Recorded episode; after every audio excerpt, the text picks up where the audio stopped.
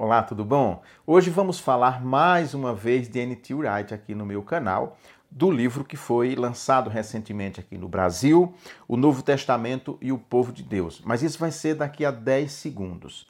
Enquanto isso, se você não é inscrito no meu canal, se inscreva, ative o sininho, dê um joinha, compartilhe e comente. Já já eu volto, fique aí.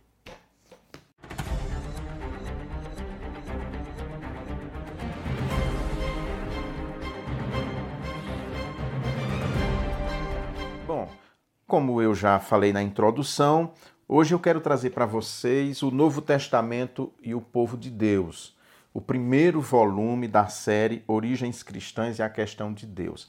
Aqui no Brasil, esse livro saiu em dois volumes. Só o volume 1 foi publicado. O volume 2 ainda não tem nem previsão de quando vai sair. Pelo menos eu olho sempre o site da editora e não há nenhuma indicação a esse respeito. Não entendi porque não veio volume único, como é o original inglês. Uma outra questão também desse livro é que ele sai um tanto atrasado aqui no Brasil, né?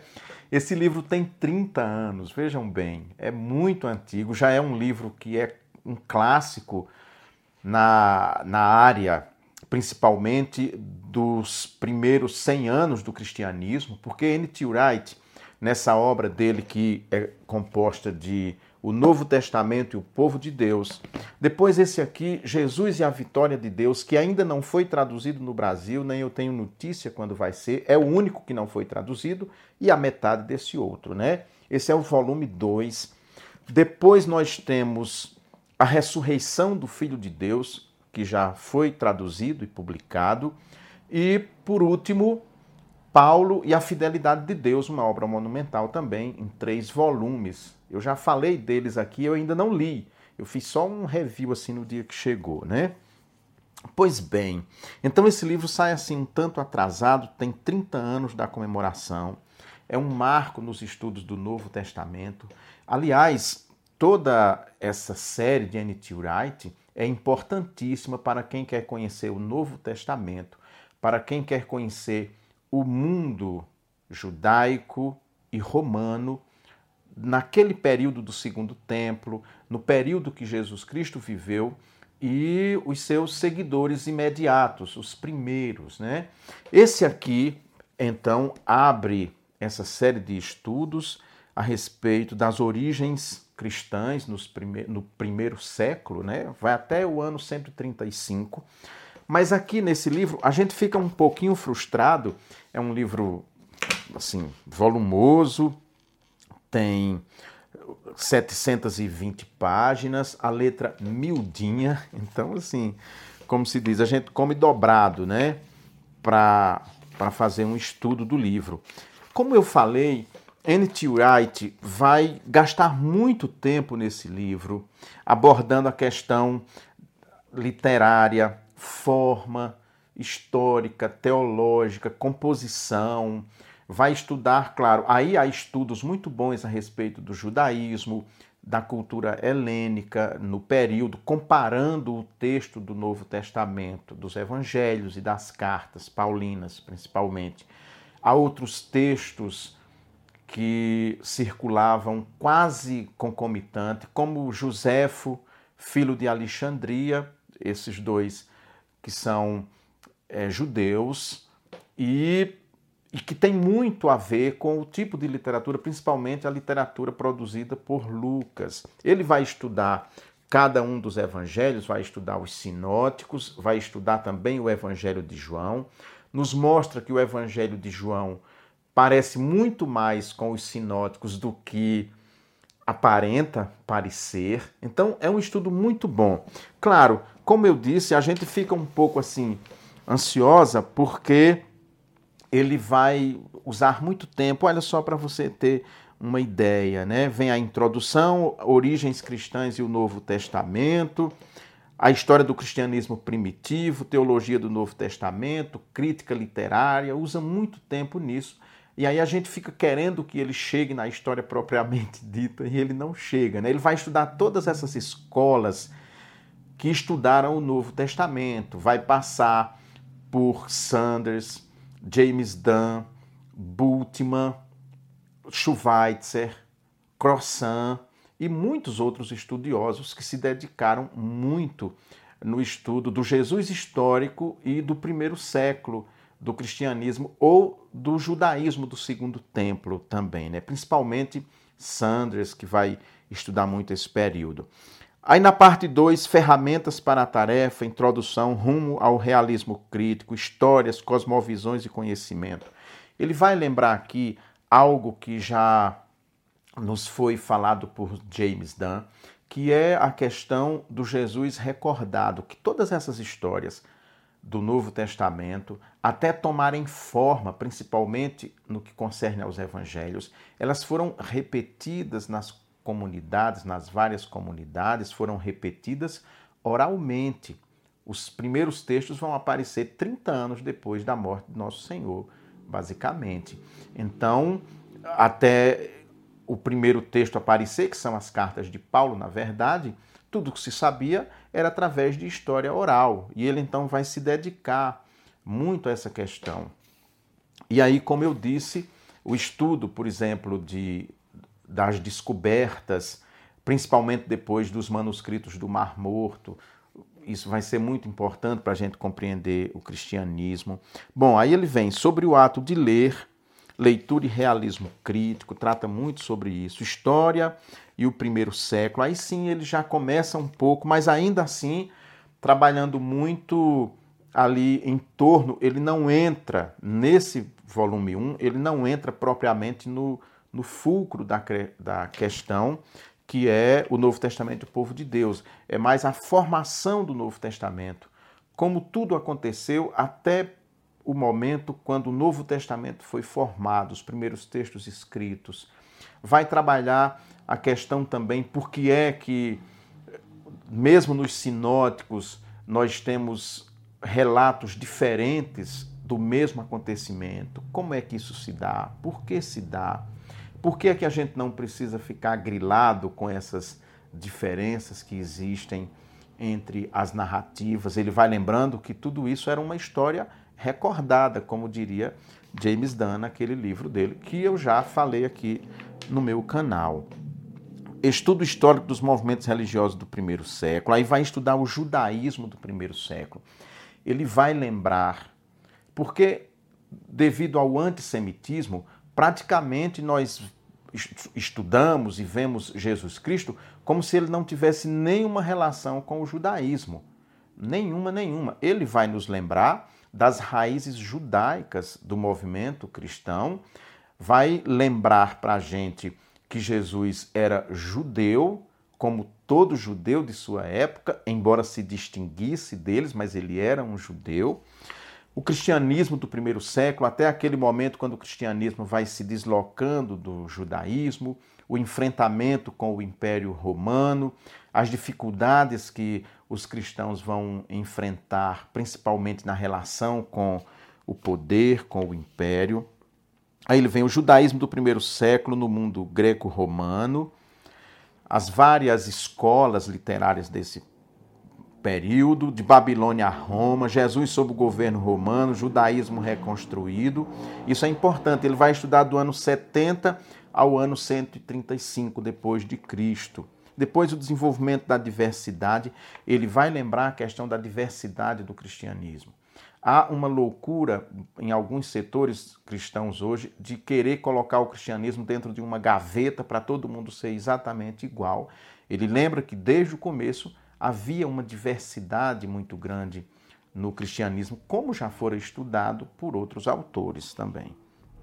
História, símbolos e praxes, elementos da cosmovisão israelita vai fazer um estudo sobre a cosmovisão israelita, como eles viam o mundo, como eles se relacionavam com o mundo e até que ponto influenciou o cristianismo nascente. Aí vem a introdução, o templo, terra, Torá, identidade racial, principalmente depois da queda de Jerusalém, da destruição do templo, quando entra o que nós conhecemos como judaísmo rabínico, que é o judaísmo de hoje, quando a vida religiosa deixa de ser em torno do templo e fica mais em torno da sinagoga e da própria Torá, A Torá assume o lugar do templo. Se antes a Shekinah de Deus estava no templo, hoje está no estudo da Torá, ou seja, da lei, da Bíblia, né, do Antigo Testamento para os judeus.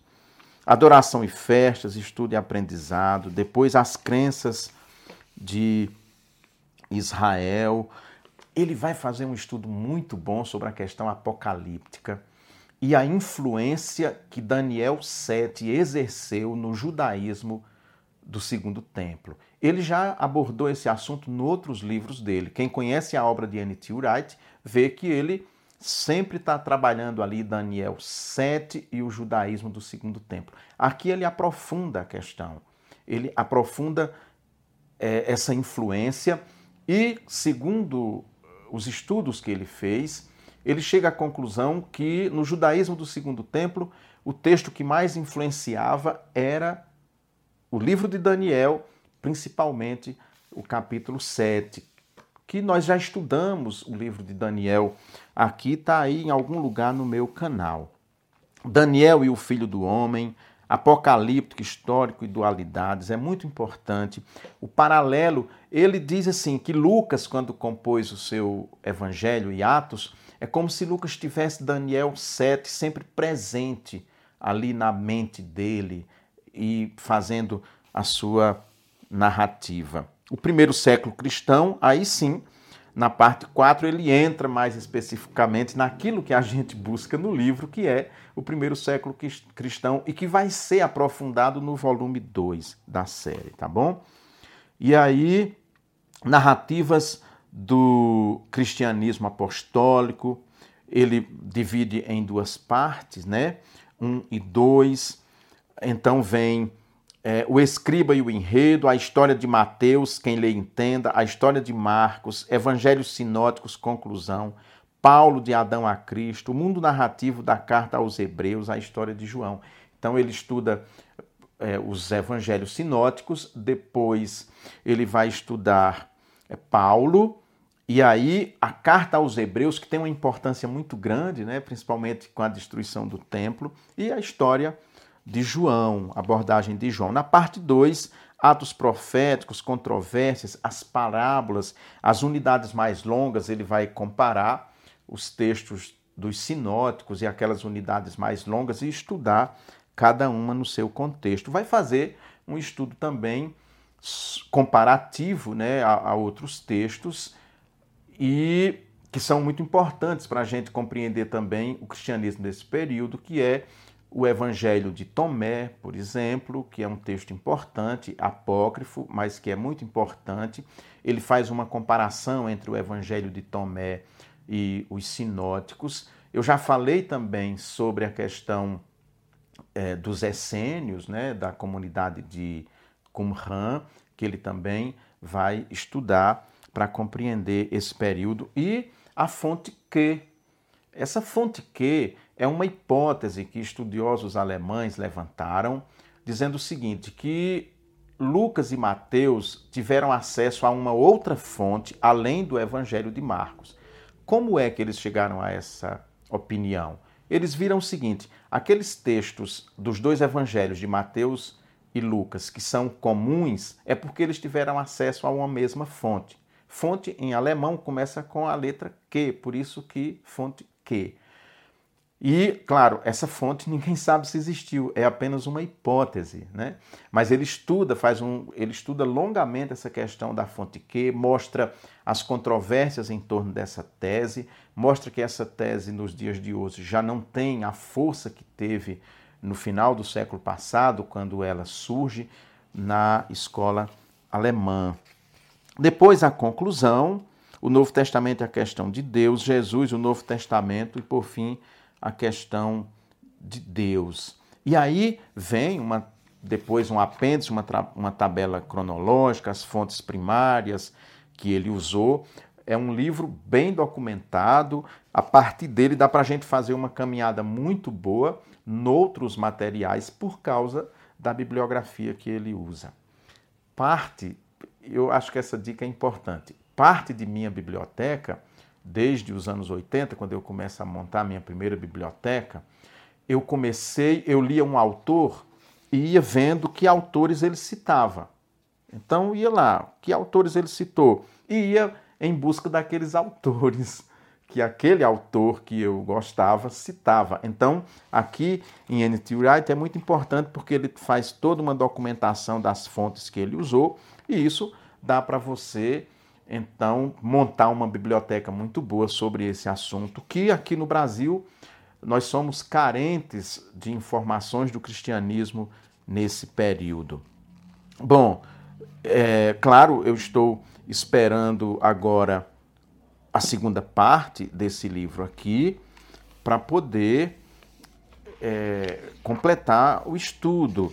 É lógico que vale a pena, é lógico que é importante ler esse livro, ele é fundamental, embora, como eu disse no começo, a gente fique um pouco frustrado porque você vai com muita sede ao pote e ele trabalha muito mais a questão do conceito, o conceito mesmo de história, como se constitui a história, como se forma a história. Ou seja, N.T. Wright, em O Novo Testamento e o Povo de Deus, ele, nesse volume 1, que saiu aqui pela Thomas Nelson Brasil, ele vai primeiro é, preparar o caminho para o grande estudo que vem subsequente, que é Jesus e a vitória de Deus, a ressurreição do Filho de Deus e Paulo e a fidelidade de Deus. N.T. Wright tem muitos livros aqui no Brasil que já foram traduzidos. Mas eu imagino assim, se você quer uma opinião a esse respeito, ele tem muita obra de divulgação, claro, mas se você tiver em sua biblioteca esses livros aqui, o Novo Testamento e o Povo de Deus, Jesus e a vitória de Deus, a ressurreição do Filho de Deus e Paulo e a fidelidade de Deus, se você, se sua grana for curta, você não precisa investir em mais nada de N.T. Wright, porque aqui está toda a base do seu pensamento. E a partir daqui, então, é possível abrir um grande horizonte na sua mente. É importante que você conheça outros autores. É importante que você não fique só naquela janelinha, naquele quadradinho ali, sem alargar o seu pensamento, sem alargar a sua visão de mundo, de teologia e de cristianismo. Então, essa é a dica: o Novo Testamento e o povo de Deus que saiu aqui no Brasil pela Thomas Nelson, 30 anos depois de sua publicação. Então, já é um livro que nos países de língua inglesa já chegou à idade adulta, né? E aqui ainda é um bebê, paciência, né? É um livro muito bom, fantástico. Eu recomendo, como recomendo toda a obra de N.T. Wright. Acho que tá bom, não tá? Tá bom. Bom, Encerrando, se você ficou até agora e ainda não é inscrito no meu canal, se inscreva, ajuda a divulgar meu canal. Quando você se inscreve, quando você ativa o sininho para ser notificado e compartilha, outras pessoas ficam conhecendo e o canal vai crescendo. Um canal de literatura, ele anda, mas anda com dificuldade. E eu preciso de você para o meu canal crescer. Tá bom assim? Um grande abraço, até breve, se Deus quiser.